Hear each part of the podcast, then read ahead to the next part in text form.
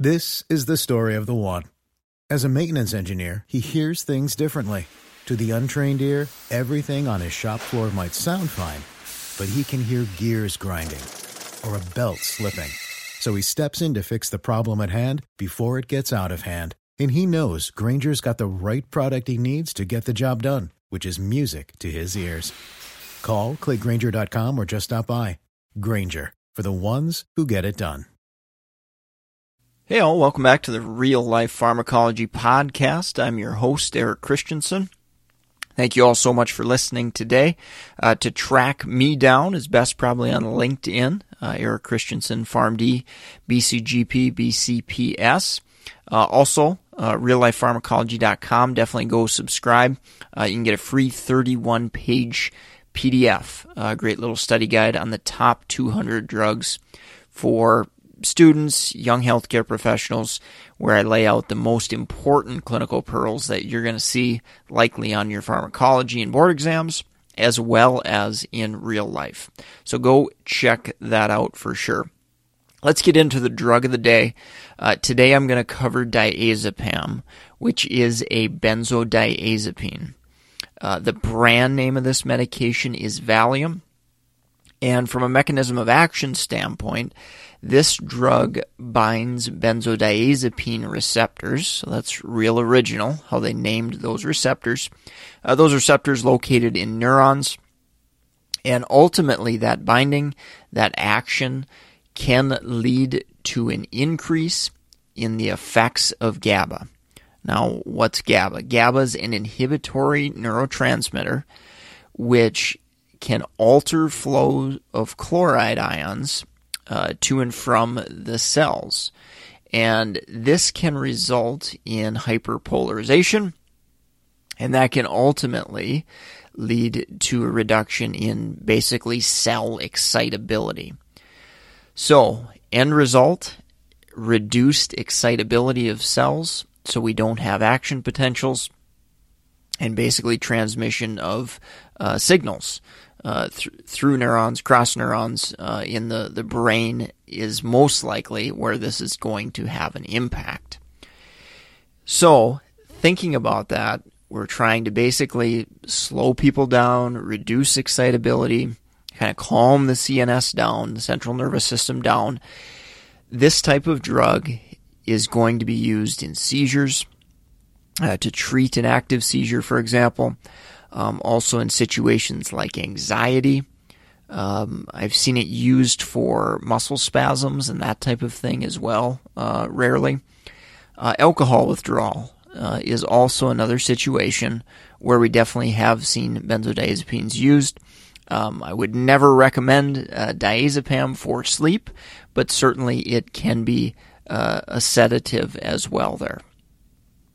Okay, so let's uh, talk about dosage forms for a second, because diazepam is kind of unique in that it has uh, numerous different dosage forms.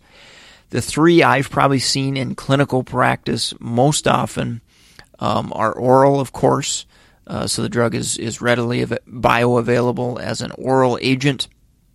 There is also a rectal gel called Diastat that can be utilized in the setting of a patient having an acute seizure.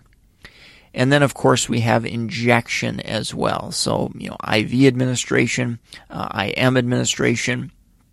Uh, but I, I, will say for uh, intramuscular IM administration, generally we're going to want to avoid this in a patient who has an active seizure. Okay, there's inconsistent absorption, which may obviously delay the onset of that drug working, um, can kind of delay peak concentrations of the drug. Uh, so that could obviously be a really, really big negative with IM uh, diazepam compared to uh, giving that drug IV. So very, very important uh, to think about those dosage forms when and where one might be advantageous versus another. Uh, obviously, we're not going to give uh, Diastat, the brand name for the rectal gel, we're not going to give that for uh, anxiety, acute anxiety, likely. Okay, we're going to reserve that for seizures. Uh, the oral formulation, that's going to be more so used in the setting of, uh, you know, maybe a chronic ongoing basis if that patient needs and benefits and it's appropriate to use uh, diazepam in that patient. So think about those dosage forms, uh, you know, pluses and minuses to each, and how we might use them actually in clinical practice. Adverse effect profile with diazepam.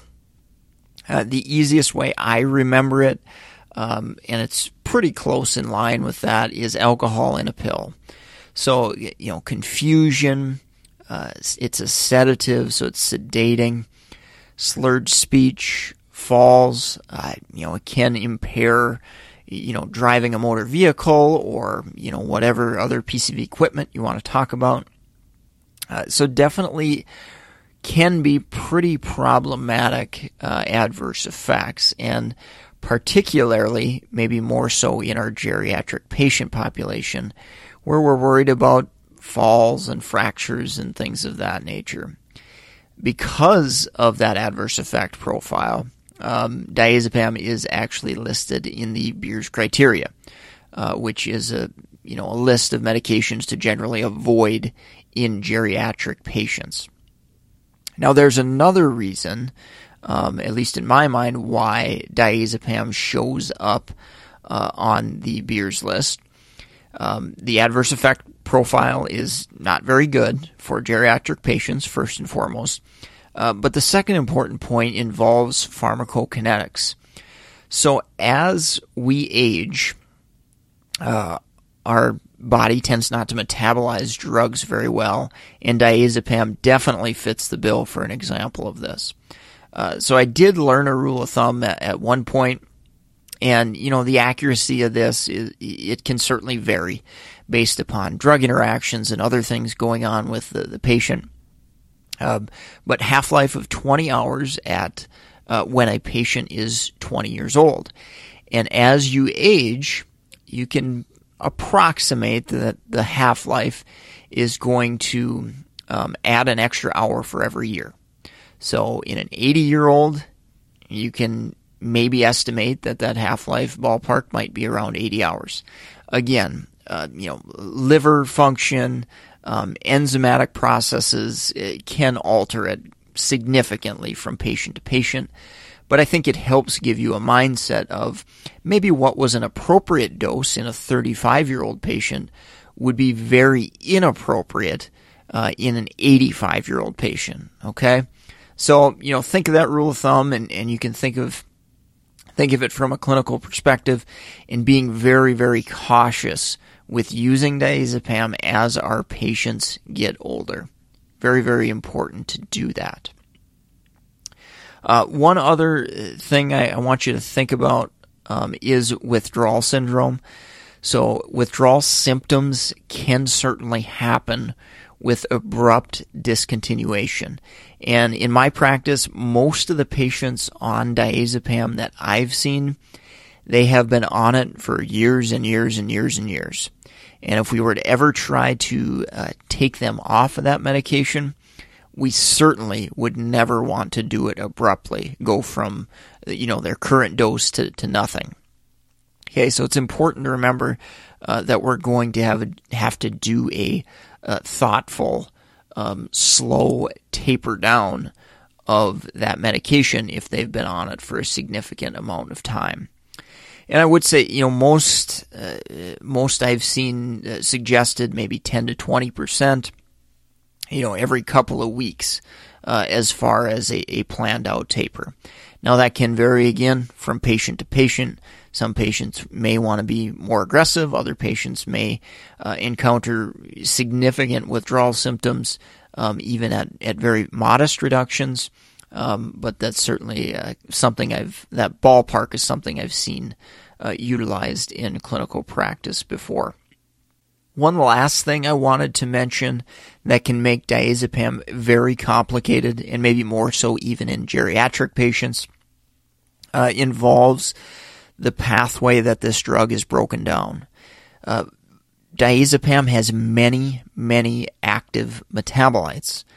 And what that means is an enzyme, so let's say example CYP3A4, Uh, it's also impacted by CYP2C19. An enzyme converts diazepam into another compound in its process to eventually be broken down and eliminated. Well, many of those intermediate breakdown products can still have active action in the body. Okay? So it's still going to have similar effects to what the parent drug diazepam has, even after it's been altered and converted um, by some of these enzymes. So that's very, very important to remember and can make the kinetics of when uh, symptoms will resolve or when the drug is when the drug side effects will wear off, that can make that very, very complicated in geriatric patients.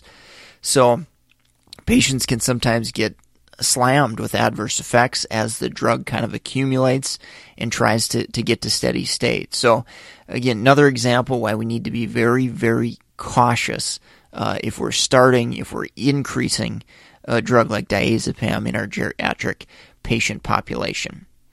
So I mentioned a, a couple of enzymes, and when we get back from the break, I'm going to talk about uh, drug interactions that may impact those enzymes. If you're in the market for pharmacist board certification study material like BCPS, uh, geriatrics, ambulatory care, BCMTM, definitely go check out meded101.com slash store. As we get into the drug interaction section here, I also want to remind you I've recently had a new release of a drug interaction book, and you can go find all these links at meded101.com slash store.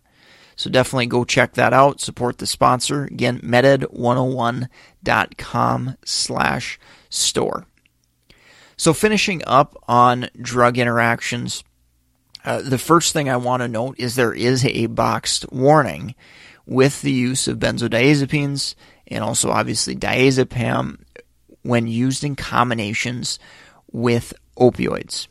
Okay, so we run an increased risk of uh, excessive sedation, um, obviously overdose, uh, respiratory depression, and those type of symptoms, which can ultimately lead, uh, you know, to a comatose type situation and ultimately death if we're giving too high of a dose in combination with opioids. So, got to be really, really careful um, with utilizing those agents together, and ultimately, uh, probably avoid if we can at all possible. Another important thing to, to think about and just important point to remember because I have seen duplicate benzodiazepines being utilized. Um, we shouldn't be using duplicate benzos if at all possible together. Uh, also, drugs like uh, zolpidem, for example, uh, have very similar effects to benzodiazepines. Uh, so, in general, definitely avoid uh, those types of combinations. They can really have additive effects and incre- greatly increase the risk of, of adverse drug reactions. Now let's talk about those enzymes. So CYP2C19 as well as CYP3A4 are enzymes that are going to impact the breakdown of diazepam. So if we have a CYP2C19 inhibitor, a classic example there is like fluconazole this drug can block that breakdown of diazepam and potentially extend the half life of the drug and increase concentrations because it's not being, being broken down as quickly if we're blocking that enzyme. Same thing with a CYP3A4 inhibitor. So, grapefruit juice, uh, clarithromycin, diltiazem, those drugs can all have some inhibitory action on the enzyme CYP3A4, and this can prevent the breakdown of diazepam, increasing concentrations, increasing likelihood of toxicity and those adverse effects like sedation and confusion and falls uh, with our uh, patients. And most of the time, it's in geriatric patients because they're the uh, crew of patients who are on multiple multiple medications, and that can be uh, certainly problematic and increase that risk for drug interactions. So I think that's going to wrap up the podcast for today. If you enjoyed the show, you found some important pearls, some good clinical pearls from the show, uh, definitely leave us a kind rating and review on iTunes or wherever you're listening. That's greatly appreciative uh, to those of you who have already done that. Uh, very, very appreciative of that. Definitely go check out that free resource. Uh, follow the podcast, reallifepharmacology.com. Once you sign up um, to get emails when we've got a new podcast available, uh, you'll get that free uh, 31 page uh, PDF sent to you. So certainly go check that out and support our sponsor, meded101.com slash store. Find our Audible books, Amazon books, um, board certification uh, resources. Definitely go uh, check that out. Support our sponsor. Uh, help us keep this podcast free and available to all those who enjoy and who need to learn medications. Thanks so much for listening. Take care and have a great rest of your day. This is the story of the one. As a maintenance engineer, he hears things differently. To the untrained ear, everything on his shop floor might sound fine, but he can hear gears grinding or a belt slipping.